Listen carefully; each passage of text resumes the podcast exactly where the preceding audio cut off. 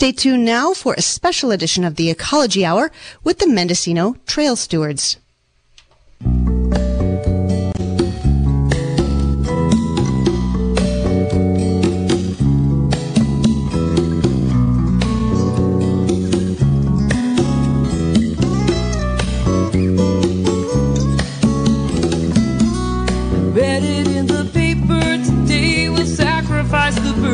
Someone's job and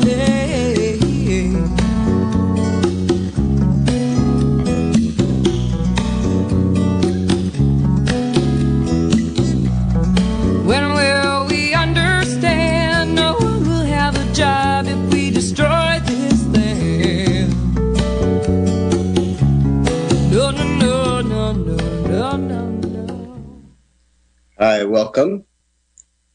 Uh, my name is Paul Schulman, and I'm here as the guest host for the Ecology Hour tonight. Uh, I'm also a member of the Mendocino Trail Stewards, and uh, we have guests with us today, and our subject is Jackson Demonstration State Forest. And uh, all of the proposed logging that is set to start anytime uh, and go on for a number of years throughout the uh, especially western uh, portion of Jackson Demonstration State Forest. So uh, that'll be our subject tonight. Uh, Mendocino Trail Stewards is a group, a local group here uh, based in Caspar and uh, we're trying to get the word out about what uh, Cal Fire has planned, and um, and then we're looking at ways that we can help uh, mitigate what the impacts of their plans might be. We're joined uh, by some great allies in our effort uh, Tom Wheeler, Executive Director of EPIC, which is the Environmental Protection and Information Center. And uh, he's a graduate of the University of Washington School of Law with a concentration on environmental law. He was uh, he's the former president of the Environmental Law Society and served as articles editor of the Washington Journal of Environmental Law and Policy. And uh, he de- defended old growth and endangered species at the Washington Forest Law Center. We're also joined by Matthew Simmons, also of EPIC. He's the legal fellow there, graduate from UCLA School of Law with uh, specializations in environmental law and public interest law. And he's a grateful defender of Northern California's magnificent forests. We're also joined by Chad Swimmer, educator, musician, forester, forager, not forester, occasional web designer, animal husband, but no, don't worry, not in that way, gardener, sen- senior science, uh, citizen scientist, and cyclist. He's uh, been a Mendocino County resident for 35 years, Jackson Demonstration State trash hauler, and president of the Mendocino Trail Stewards. And we're also joined by Sam Goldberger, also part of the Trail Stewards. And uh, he uh, has a PhD in neurophysiology from Princeton. And uh, he, uh, after he had a private practice, he realized that out, rather than helping people adjust to a world out of balance, he decided to explore how to help rebalance the world. He worked at uh, Lawrence Berkeley Labs in paths of solar architecture, and then as executive director of the American Council for Energy Efficient Economy.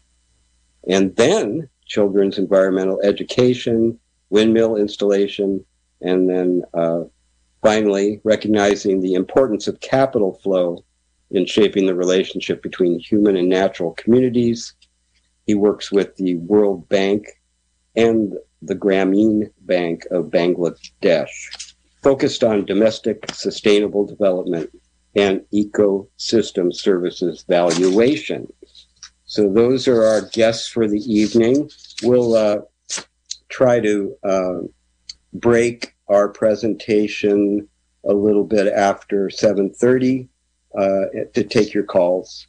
And uh, thank you so much for joining us. And with that, I'll go ahead and turn it over to Chad Stewart, president of the, I mean, Chad Swimmer, president of the Mendocino Trail Stewards. Thank you, Paul. It's funny you say Chad Stewart. Somebody actually sent a comment to uh, Mike Powers of JDSF and wrote Mr. Chad Powers. And I noticed on it that I didn't want to send something back because I didn't want to mortify her. But I am famous for speaking very quickly because I have a lot to say, but I really want to have the other people say a lot. I am the president of Mendocino Trail Stewards and one of the co founders, but I am really um, honored by everybody in this group. It, it is an incredible group of people with a lot of experience and knowledge in a, a number of different areas. And we are really supporting each other in what seems to be an amazing uh, uh, budding movement that I didn't expect. And we are grassroots. We uh, are really grassroots. We have lots of people contributing, contributing money. We have 3,000 signatures, and this is in a small town, and signatures on our petitions. We had one petition that we had to scrap because of the website, but then we have a new one, and we are rapidly getting more signatures for our petition is calling for a 20,000 20, acre redwood forest reserve in the western part of Jackson with um, mandates the primary mandate of ecosystem restoration and carbon sequestration and non-motorized restoration, non-motorized recreation.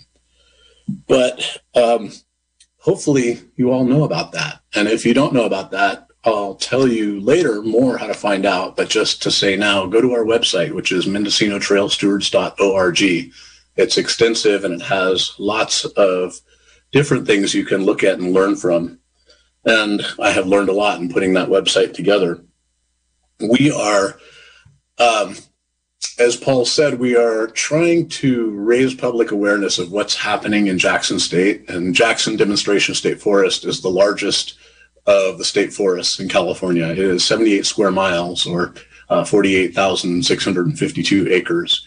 It is a demonstration forest. And what that means is that they are demonstrating um, what originally was called sustainable timber harvest. And when it was founded in 1947, the, the whole area was pretty much cut over. And so what they were doing was sustainable. But the way we look at it in the year 2021 is really different. And um, we, there is a lot of good science that's coming out of Jackson, but there is a lot of really sloppy timber harvest going on. And um, a lot of commercial timber harvest. Their primary mandate on a they have a 441 page management plan. On page one, it says we are a commercial timberland, and then there's in the ensuing pages, there's a lot of really great things said, but there's not a lot of teeth, and they're not following their plan very well. But it's not it's not something you can litigate because the the plan itself doesn't have language that's binding. So it says this is what we're trying to do, but it doesn't say this is what we must do.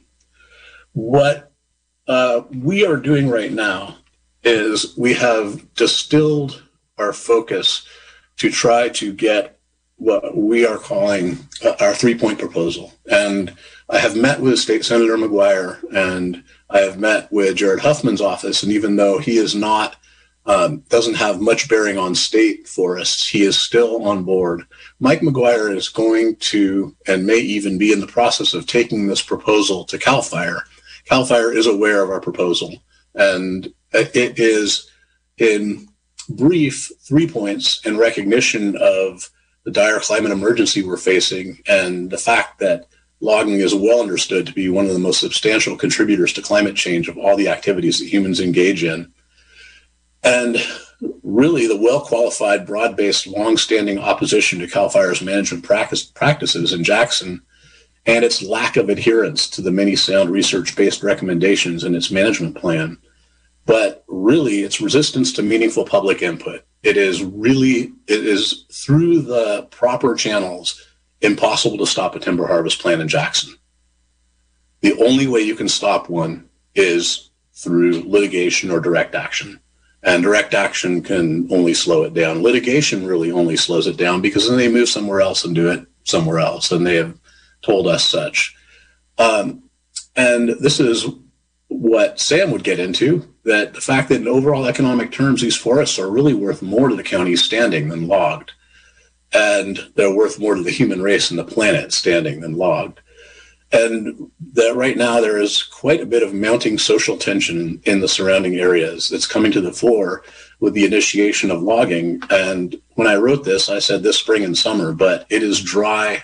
It is not looking like it's going to rain anymore. Logging season is starting. And what that means is, is that at least two timber harvest plans are about uh, to uh, initiate, to commence operations. There are some other ones that were already in operation last year that are going to continue. There may be some other ones. The two that are really um, worth thinking about is Caspar 500, which is right next to lots of people's houses. There's large trees that are striped for a cut, and they're within a half mile of residences. And the, this is an area that, according to their management plan, when they do single tree selection, which is the forest treatment that they're going to do, they come back in um, around 15 years later. And the last time this area was logged was seven years ago. So they're just busting back in. And they left pretty much of a mess. There is quite a fire mess there, fire prone mess there. There's another one, the Red Tail Timber Harvest Plan, which is right above Camp One in Noyo. So they are taking aim at two of the places that people love to go.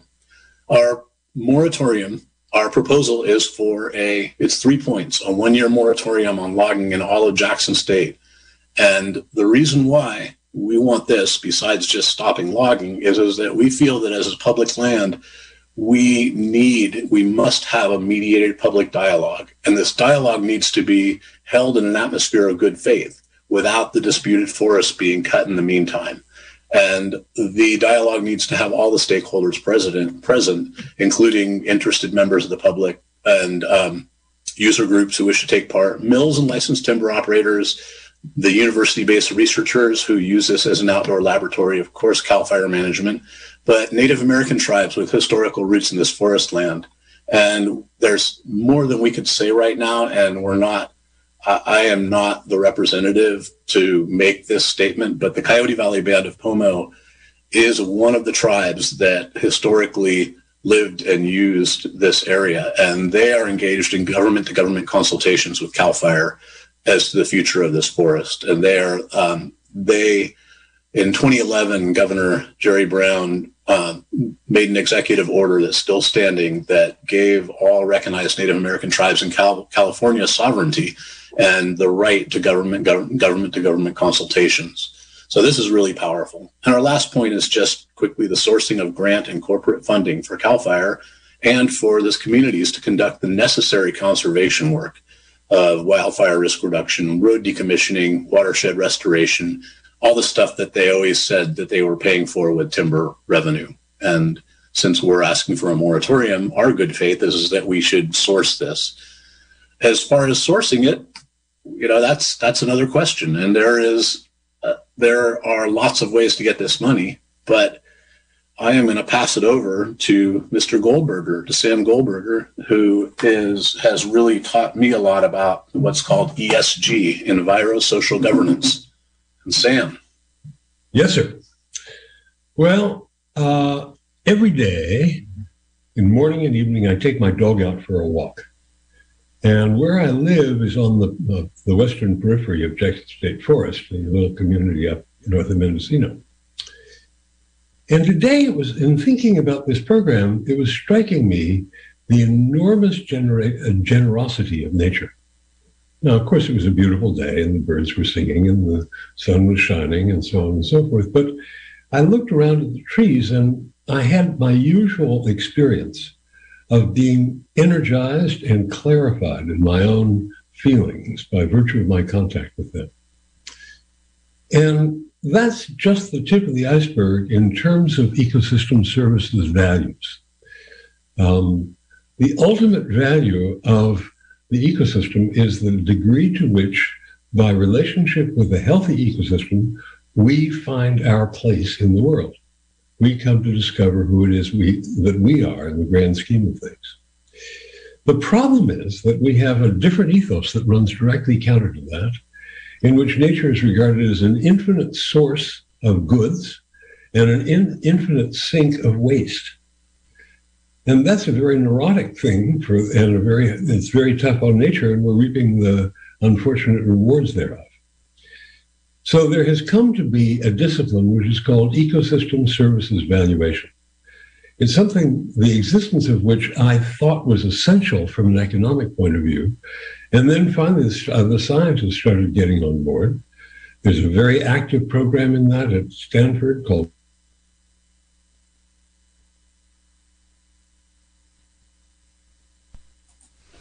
Looks like we lost him. Okay. Yeah. I'm not sure what happened to Sam. He just blipped off. But uh, we're all here, and hopefully Sam will come back. Uh, and uh, probably it would be a good point to move on to uh, the folks uh, from EPIC, one of our great allies. I do want to say that uh, the Mendocino Trail Stewards started out essentially a year ago when we first got wind of, of these plans. And uh, in the course of this last year, we've uh, had the benefit of many, many powerful allies in this effort. And the Environmental Protection and Information Center has been one of those. So uh, I'll turn it over to Tom Wheeler. Well, thank you. And it's been a, a great honor to work with the Trail Stewards and to meet so many uh, kindred spirits in the cause. Um, so Matt Simmons and I, uh, Matt is our legal fellow at Epic. Hey, Matt. Hey, Tom. Uh, we are going to talk about the public trust doctrine. So, Matt, how about I talk about the strict kind of legal public trust doctrine, and you can talk about kind of the more rhetorical public trust doctrine? Sounds good. All right. So you may have heard of the public trust doctrine. It has uh, become in vogue in the last couple of years because uh, there have been numerous attempts to establish a atmospheric public trust um, that needs to be protected. So this is an attempt to have judge created law to um, to protect the atmosphere as a resource which should be managed in kind for all people. So the, the public trust doctrine has at its root this idea that there are some things that just can't be owned. So this dates back to Justinian, the uh, Eastern Roman Empire uh, emperor, um, the Byzantine emperor, who said in his code of laws that by the law of things, by the law of nature, these things are common to mankind: the air, running water, the sea, and consequently the the shores of the sea.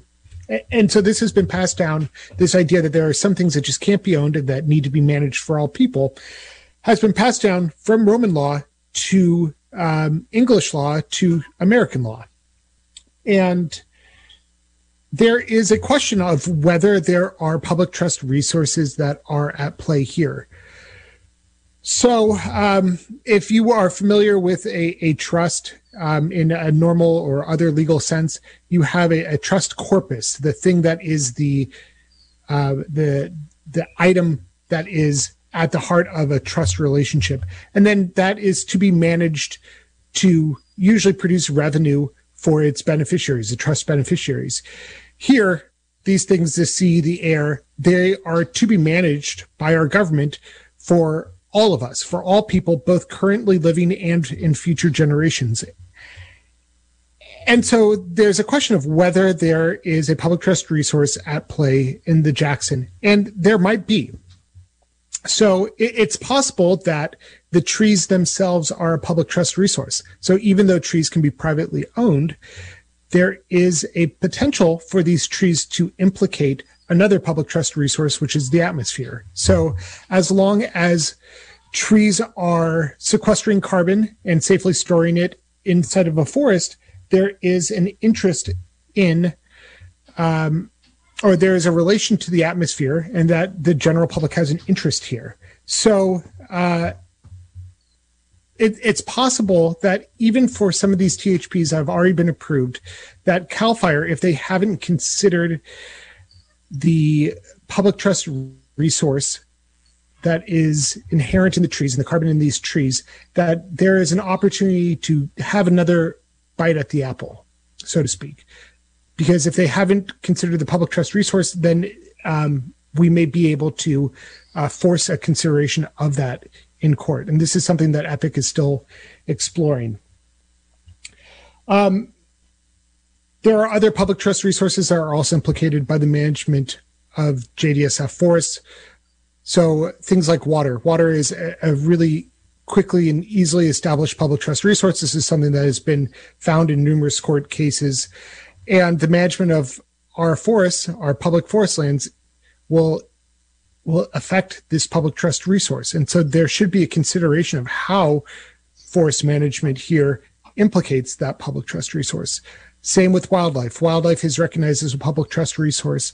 So again, they need to have an explicit public trust consideration as part of this approval process. And CEQA does not provide that public trust consideration, the California Environmental Quality Act. Uh, excuse me for using acronyms. I'll, I'll try not to do that. Um, so the California Environmental Quality Act, that's that law that requires that you consider the likely environmental impacts of your actions. Here, uh, in the forestry context, this is accomplished through a timber harvest plan.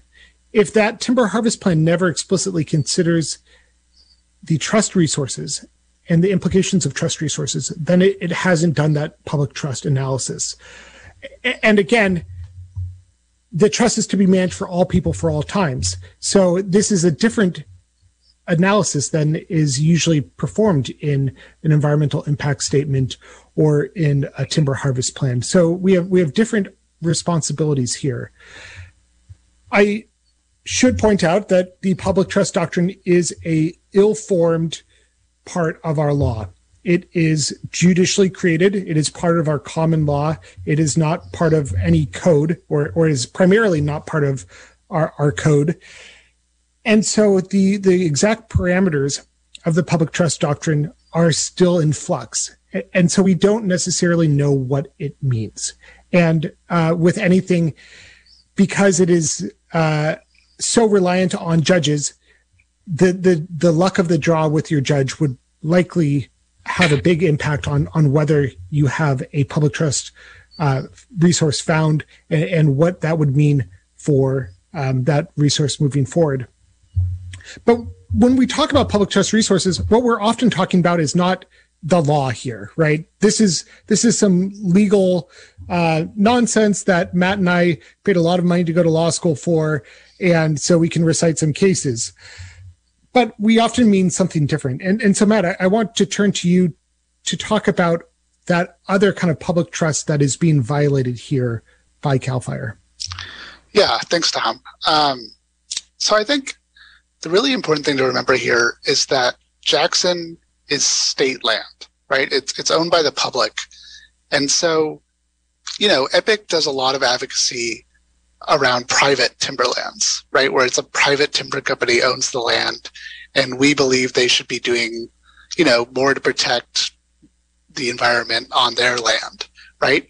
And, you know, people can have an honest disagreement about, you know, how much the public should be able to control what a person does on their private land. But I think when we're talking about public land, like JDSF, the conversation really revolves around an entirely different pole, which is how much should the public have a say on what we do with our public state lands, right? This is your land, you know, like CAL FIRE manages it on your behalf. And, you know, I think, like Chad was saying at the start of our program, you know, maybe in the 40s, the public was really all about timber harvesting and about, you know, demonstrating timber harvests. It, it, even if that's true or not, you could debate. But here in 2020, I think you know, clearly times have changed. Our needs as a state and as, you know, the public have changed. And the fact that CAL FIRE is getting all of this public opposition to pl- these plans and their response is, oh, we don't have to listen to you. We get to do whatever we want you know, I think raises some serious questions about, you know, what what are they doing? What is the whole what is this exercise we're going through of having the public comment on these plans if they're not even going to listen when there's public pushback? Um, and so I've been thinking a lot, and this isn't, you know, I went to law school, but this isn't a legal argument. It's a, you know, a political argument, which is how do we how do we tell Cal Fire and the state that the people don't like what they're doing with their land. Um, and you know, I'm I'm happy to talk about this more with everyone, but um, you know, I'm also happy to to move on to other stuff. Well, let me let me uh, interrupt here briefly. Uh, I just want to let any listeners who might have tuned in soon, recently know that uh, this is the uh, Ecology Hour show, and um, tonight we're talking about uh, Jackson Demonstration State Forest and the planned logging uh, that is uh, imminent. And uh, we're speaking with the Mendocino Trail Stewards and uh, two of the representatives from the Environmental and per- Information and Protections uh, Environmental Protection and Information Center, EPIC. And uh, we're discussing what what we're trying to do to stop this logging, which we we consider an egregious uh, breach of the public trust. I wonder if this would be a moment to come back to Sam now that he's been able to rejoin us. Do you, do you want to um, kind of tie up what you were talking about, Sam? Sure. Um, there's public trust, and then there's global trust. And my hypothesis, the one that I started developing at the Department of Energy a long time ago, is that we all have a public trust in regards to nature and also in regards to each other. And ESG is a way of talking about that. It has to do with environment, society, and governance. And you can approach ESG theoretically. You can say, all right, well, let's look at all the benefits that we reap from the forest in economic terms. And there are some very sophisticated ways of measuring those things. And we can also talk about uh, social equity and what we lose by not practicing social equity and what we gain by practicing it.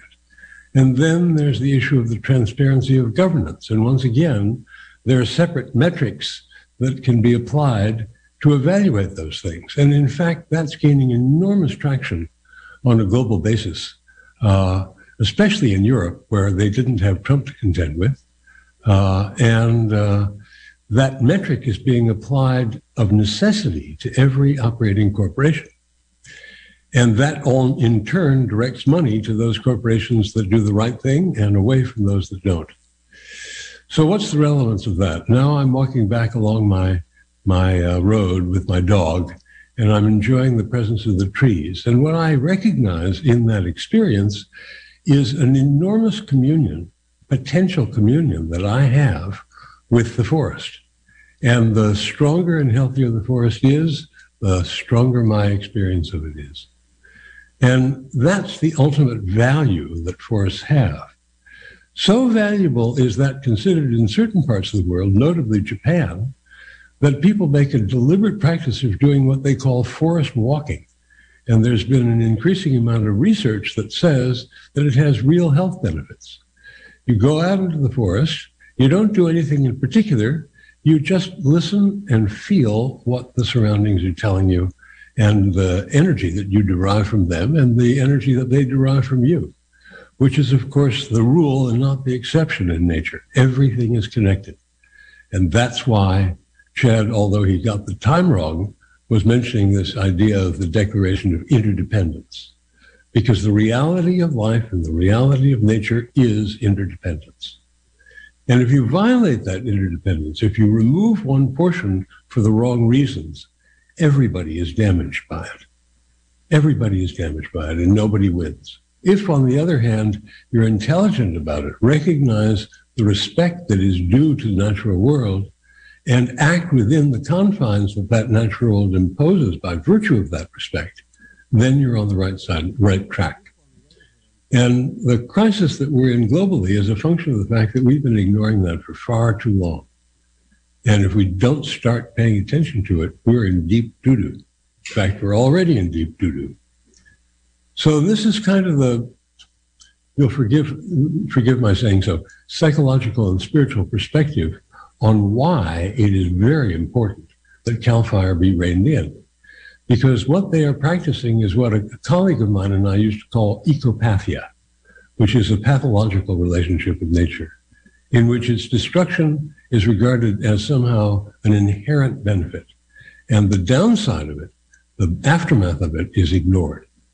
And that's a very dangerous thing to be doing at a time like this, especially to so important an ecosystem as the redwood forest, which has the single largest uh, sequester, sequ- sequestration capacity of any plant on in the world. And to slaughter that is not a good idea. So I think I've said enough. I heard a little tone sing, and so I'm going to sign off. Thanks, Sam. I really appreciate that. It, and and just so listeners know, and you know, not everybody's aware of how uh, this forest is managed. It might be surprised to find out that Cal Fire is managing this forest, uh, but that is the case. The same Cal Fire that actually fights the fires that we would argue are exacerbated by the type of forest practices that they are actually approving to uh, to happen in in the forest. So there's a little aspect of it's instead of one hand washing the other, we best basically have one hand lighting a fire and burning the other. Uh, is kind of what it looks like to us. Um, now, well, I would I would like to mention to talk about that quickly. Yeah. Um, so it's it's Cal Fire is is very problematic. That for a long time they were California Department of Forestry and Fire Protection, which they still are, but they right after 9/11 there was a lot of pressure from you know amongst all kinds of public agencies from the top to be more anti-terrorist, more law enforcement, more you know snappy and and responsive to whatever kind of horrible situation was coming up, and they changed over to Cal Fire and um, at the same time, of course, there's many more fires. And so it used to be that it was a situation where forestry and fire protection made sense because most of the fires were forest fires. And now we know that most of these mega fires are compound fires, that they, they're forest, they're grassland, they're brush, they're urban. And CAL FIRE is fighting them reasonably well, but they have, there's a group called Why Forests Matter. And Why Forests Matter is chaired by Richard A. Wilson, who was the head of, of California Department of Forestry and Fire. He hates the name CAL FIRE. And he was their chair from 1991 to 1999. He was their head. He, uh, he and his group have really been pointing out that CAL FIRE needs to be split up because they, as you say, they have conflicts of interest. They have, you know, that, that they're fighting fires, but they're managing forests in a way that because commercial logging, as we don't have time to go into now, but we could, commercial logging seems to exacerbate fire danger. And there's a growing body of evidence that it's a real problem. And that CAL FIRE reviews all timber harvest plans on, on um, public and private lands that aren't federal in California. So essentially, they write a timber harvest plan for Jackson and submit it to themselves. And it's kind of academic because they don't really deny any timber harvest plan that anybody puts forward, but they really don't deny their own. And you can tell by their actions in the forest that they've got timber harvest plans that haven't been approved, but they're already essentially working on them.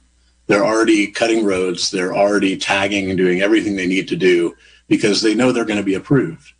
And so they they are an agency that has conflict of interest, but is also very hard to criticized because as somebody in government told me and I, I can't say the person's name but told me that they're afraid of criticizing cal fire because they're afraid then cal fire preferentially takes their fire services elsewhere. And that's tough. So we we're going to open it up to public to, to comments to calls. But if there's any time between now and the end, uh, I would love to hear more from Matt about his public comments that he put a lot of time into for two of the timber harvest plans that are coming up. Well, maybe we could briefly do that, and then then go to uh, uh, caller, having callers. Sure. So, um, you know, I, on behalf of Epic and a bunch of other environmental orgs, uh, we submitted comments on the Mitchell Creek Timber Harvest Plan, um, which is one of the ones coming up. Um, and we're also going to be submitting comments on the Little North Fork Big River Timber Harvest Plan, um, which I think many people know because it's located uh, right next to the Woodlands um, area. Um, and so, okay, like here's here's how environmental legal advocacy works 101. Um, California has a law called CEQA uh, that, or sorry, the California Environmental Quality Act uh, that allows the public to comment when the state is doing some sort of environmentally harmful action. And you're allowed to complain. You're allowed to point out things that they that you think they missed when they were planning it. Um, and then the state gets to read your comments and respond and change what they're doing or not. Um, and then if they don't listen to you and they don't respond in an adequate adequate way, you can sue them. Um, and so I wrote my comments based on reading the timber harvest plans very closely and catching, you know, every little thing that they did wrong. And, you know, I think CAL FIRE has gotten really used to writing these plans uh, without having any sort of watchdog on them. And so there's a lot of errors. There's a lot of sloppiness. There's a lot of places where they say, oh, we don't have to do this analysis yet. We'll do it later. Um, but then maybe they don't ever do that analysis. How would we know? Because it's not really in the plan. Um, I mean, I can, I can go if anyone wants to ask about specific parts of the plan, I, I could talk about that. My, my comments ended up being over 50 pages long, so I, I definitely can't talk about all of them. Um, but I'm happy to answer questions. Yeah, uh, Tom. So, Matt, in, in reviewing these timber harvest plans, what was the most egregious thing that you found within either of the timber harvest plans? What just really made your blood boil? Yeah, so um, one of the very first things that popped out to me uh, was that so every timber harvest plan is required to have a section about climate change, right? Uh, this is due to a recent change in the law that says that when the state of California does anything, they have to think about climate change, which is a very smart law. Thank you, uh, legislatures. Um, so the section in the timber harvest plans, both of them actually, and they're, they're copy pasted from each other. So there's there's some sort of master document that I think all the CAL FIRE RPFs are working off of. Uh, both sections uh, basically deny that humans cause climate change, or they, they raise questions about it. They say climate change is happening, but it's unclear what's causing it. Um, and that, you know, contradicts like 40 or 50 years of science saying it's super clear what's causing it. Uh, you know, it's emissions and deforestation and all the other things we know are causing it um, and those are all human things. It's not. It's not. Uh, it, sounds like you know a really like a Republican answer, like oh, you know, sometimes Greenland didn't used to be green or or whatever. Um, so that was that was definitely the thing that jumped out to me as just wait, we live in California, and that's what the state of California is putting in its plans. Um, so it, it just it's it's exemplary of just how out of touch with the public Cal Fire is when it comes to uh, timber harvesting. Well, and how out of touch with uh, real science. Yeah, that as well. so, so um, should should we open it up to callers, or is this a good moment? Sure. And the caller number here is 707 895 2448. That's 707 895 2448 to call in and talk with the Mendocino Trail Stewards. While we're waiting, I just wanted to bring a, up a comment. Um, last weekend, we had uh, uh, Caspar Community had a Zoom meeting, its quarterly meeting, and uh, originally the Trail Stewards were just going to present what we were doing, and then um, Cal Fire was asked to be a part of it, which is great. And Helge Eng, who is the deputy deputy director of resources for the state of California, which sounds like kind of a low title, but he's really high up. He's essentially the highest person in Cal Fire that relates to state forest. And he talked and he gave a really good presentation, but he said, um, We know the climate's changing, but we don't know what it's doing, which is patently false. And um, we, he unfortunately left himself very open on a lot of fronts there. He said that we have had we have a horrible fire situation confronting us and thus we have to be prepared for more logging in the state forest because that is the way they see to mitigate it. And he showed a, a number of pictures of um, big basin redwood state park which burnt 100% last year. But the damage was not the redwoods. All the large redwoods survived. The forest floor is actually healthier than it's been in a long time. The real damage was to the human built park infrastructure. And now the studies are, they're looking at it and saying, wow, yep, we need more prescribed burns and we need it now. Meanwhile, the bigger the trees, the more they survived. Tom. Yeah, Chad, I, I think that you raise a really important point here. And that is how this timber harvest plan can relate to fire behavior in the future. And I suggest that this system that we have constructed is actually going to worsen fire behavior. And this is the reason why. We know that the most fire resilient forests are mature forests. Uh, and there are a variety of reasons for this. One, the, the deep bark, um, makes it extremely difficult to kill these trees as as a result of fire. Uh, another reason is that these forests often have closed canopies, which do two things. It reduces the amount of uh, flammable material on the forest floor, the the herbaceous shrubby layer down on the forest floor, and it also keeps in soil moisture. And what Cal Fire is proposing to do is effectively to take out the largest class of trees here. Um, they're going to take out the most fire resilient trees because those are the ones that are the most economical for them to to sell. And so what we're doing is we're, we're making our forests less resilient to fire by taking out those trees that are, uh, the most, um, most capable of fending off fire in the future. What we're also doing is we're introducing a lot of light and a lot of heat into our forests. And both of those are going to create more extreme fuel conditions on the forest floor. And that's that is problematic. So this this theory that um, that logging is going to improve fire behavior is unfounded, and it just boils down to kind of a reductionist way of thinking where every tree is fuel and and these big trees are just more fuel and therefore a higher risk which is not how fires burn. And this is this is not good for the communities of coastal california to have these timber harvest plans come in. I, I think that we are worsening fire conditions, but the fear of fire is so extreme in our communities these days. Everybody knows somebody who has been affected by recent fires.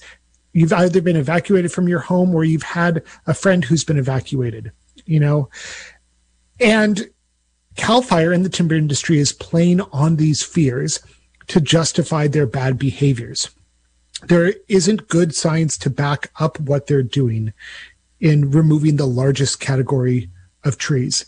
And this, this approach to, towards management where we fund management by selling trees is, is just perverse because it, it just further incentivizes taking out those bigger trees.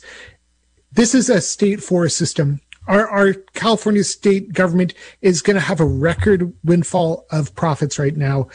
Um, and we have the money to pay for good forest management. Let's do that. And I, I see that we have a caller.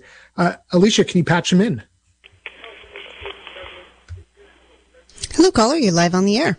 Yes, hi. This is Randy Dalton calling, and I grew up in Caspar. Uh, and my grandfather helped to build the woodlands, the cabins that are down there in the 30s for the Civilian Conservation Corps. And I have some very serious issues with uh, the timber harvest plans that are being proposed. How about letting it be? I thought it was a set aside. I thought that the state forests were were habitat and and uh, refuge for the critters and for the future for the children. My my daughter, when I asked her as a child, "What's the biggest difference between now and a hundred years ago?" and she said, "Shadow." And I didn't understand. I said, "What do you mean?" And she said, "Well, in the old days, when the trees, when the big trees were here, the sun never hit the ground. Everything was was in in shadow." And the the climate is changing specifically because of the overlogging. And i think that that uh it's really serious. There's a, a point of no return of critical mass the tipping point where if you take so much and you keep taking and taking it may, you'll well it'll never come back. And we're literally watching the desert making of california. And i know that uh, cal fire i've gone before in the past to the Department of, of uh, Forestry when it would be before Cal Fire was Cal Fire was uh, Department of Forestry, and there were timber harvest plans where you had to, you know, you, it was open for public comment like it is now. They've never talked about medicine plants, the Native American input, the the basketry, the uh, yarrow, the yerba buena, the uh, angelica root. There are so the yew tree. You know, there's so much value. And again, I want to get back to what this man was just saying about when the only value that is put is on the, the production of how many board feet. How about the value of the plant and the right of standing just to be a tree in the forest? With not the monetary value, but the value for the for the birds, for the deer, for the people, for the soils. You know, the whole notion of the erosion, the siltation that goes and, and floods the creeks with siltation so that the salmon, when they come upstream and they lay their eggs and they're covered up and they can never hatch because they're six feet, six inches, you know, underneath silt. There's so many. thank you so much for calling, and your input is really important. I'm wondering if we can let let a couple other callers come in just because we have short time. Is that okay? Is there another caller waiting? We only have, yes, there is actually. I was going to say we have one line in Ukiah, but it is ringing. Hello, caller. You're live on the air. Hi, I wanted to talk about Cal Fire a little bit. Can you hear me? Yes. Yes, we can hear you.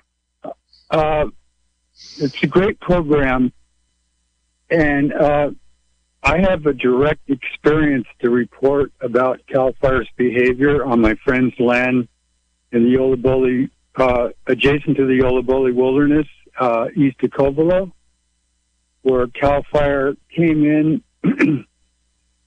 told the residents that they had of that land that they had to leave, and because the fire was approaching, and basically what they did was they backburned her land, about 700 acres, and bulldozed it, uh, kind of unrecognizable from what it was. And this is after her and her land partner were given thousands of dollars by the state to do forest, sustainable forestry, and to, you know, bring back the land to an Eden that it once resembled.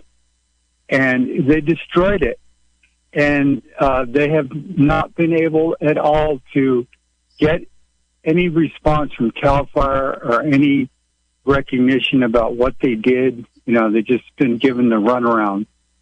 So I re- really appreciate what you're talking about, and if anybody in your uh, program there has a way for them to get a hold of somebody where they could get some uh, recognition about what happened, uh, I'd really uh, I'd like to hear about it. And I really appreciate what you're doing and trying to save the Jackson demonstration forest. Thank you. Thanks for your call. All right, we have another call. Good evening, caller. You're live on the air. Oh, thanks. Hi, folks. This is Bill Lemus. I'm up here in the state of Washington. Chad and Paul, you're doing a great job, so thanks so much for bringing these issues to light.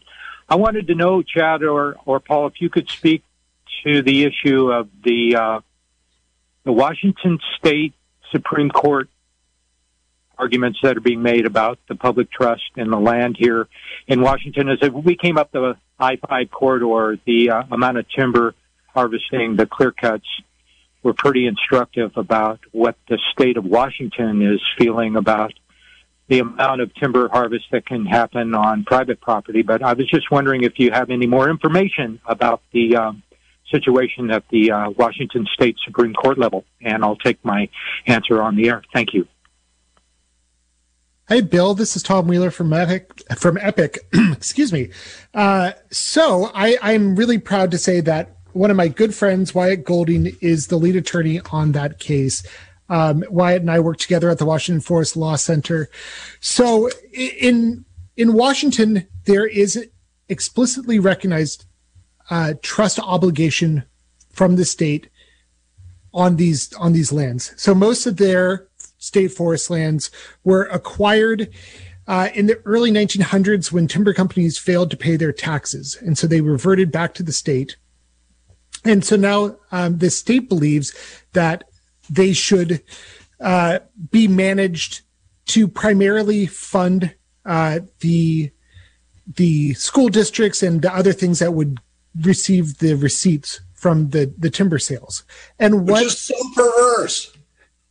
yeah, so it- it's managing, you know, for a good purpose to produce revenues for schools. I don't think any of us hate that, but what is perverse is that these are this the the state forests they're explicitly recognized in the Washington state constitution as being the property of all Washingtonians. They are to be managed for everyone. And so the question that is before the state Supreme Court right now is what does this mean? And um, Conservation Northwest, who is the lead plaintiff, they assert that what this means is that they should be managed for everybody. We should make considerations of wildlife, of carbon sequestration as part of this decision making rubric and not just how much money can we produce for the local beneficiary. So it's similar to our situation here in that they are state owned forests, a little bit different because of the Washington state constitutional angle here, but certainly something that we can take inspiration from and, um, uh, this this idea that Matt introduced earlier of kind of the rhetorical public trust doctrine. I think that that is really what is at play here for us. All right, we do have another call, and the line to call here is 707 895 2448. Good evening, caller. You're live on the air. Hey, thanks for taking my call. It's a really great issue, and um, to, uh, I have a poignant question that I, I think I may have asked uh, before last time this discussion was held on KZYX. Is I think the biggest bite for us here in California is going to be the Air Quality Resources Board, and although Randy, I really like what you said.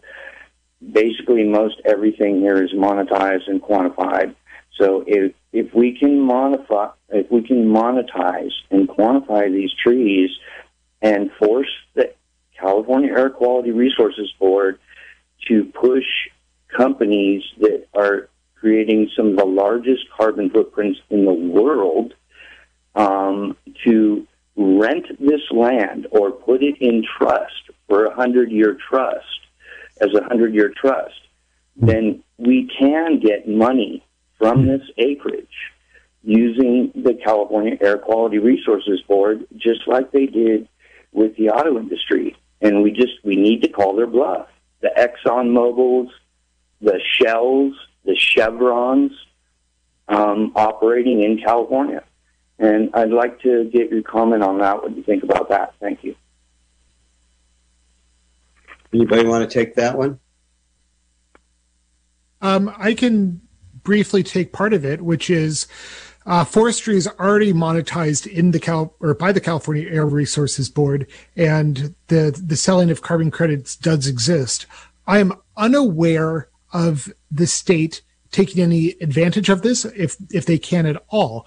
Um, the selling of carbon credits is for forestry projects is controversial, but here I, I think that we have an opportunity to do it in in a better, less controversial way. Um, so I, I, think it could be something that could be pursued by Cal Fire if they were hard up for money as a way to pay for the management of these forests. But one of the, the things uh, about these forests and about the state of California, as I, I, said before, is that we are flush with cash these days. And, you know, the, the good times may not always last, but we have the money to manage the state forest in a sustainable way. It wouldn't take a ton of money, a drop in the bucket relative to the larger state budget. If we have these goals to reduce greenhouse gas emissions by X percent by X date, uh, it, it shouldn't be difficult for us to find some money $15 million, $20 million, $25 million, whatever it is to sustainably manage these lands.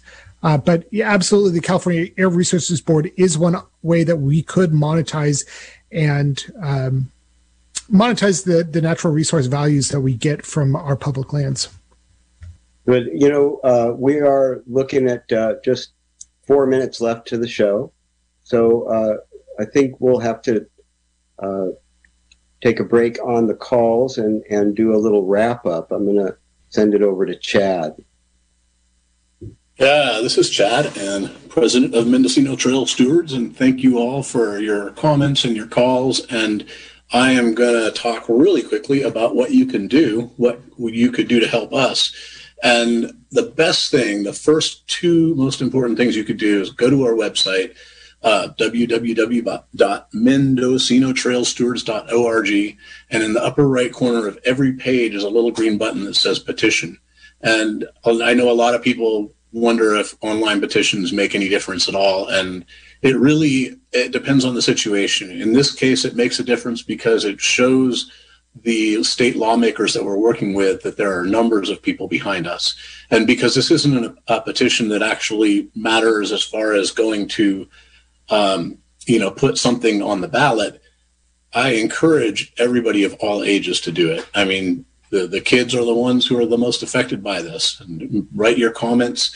Um, look on our website. We have something called the Forest Voices page under photos and va- photos and voices, and it is a long, long page of beautiful, powerful comments that came from our petitions.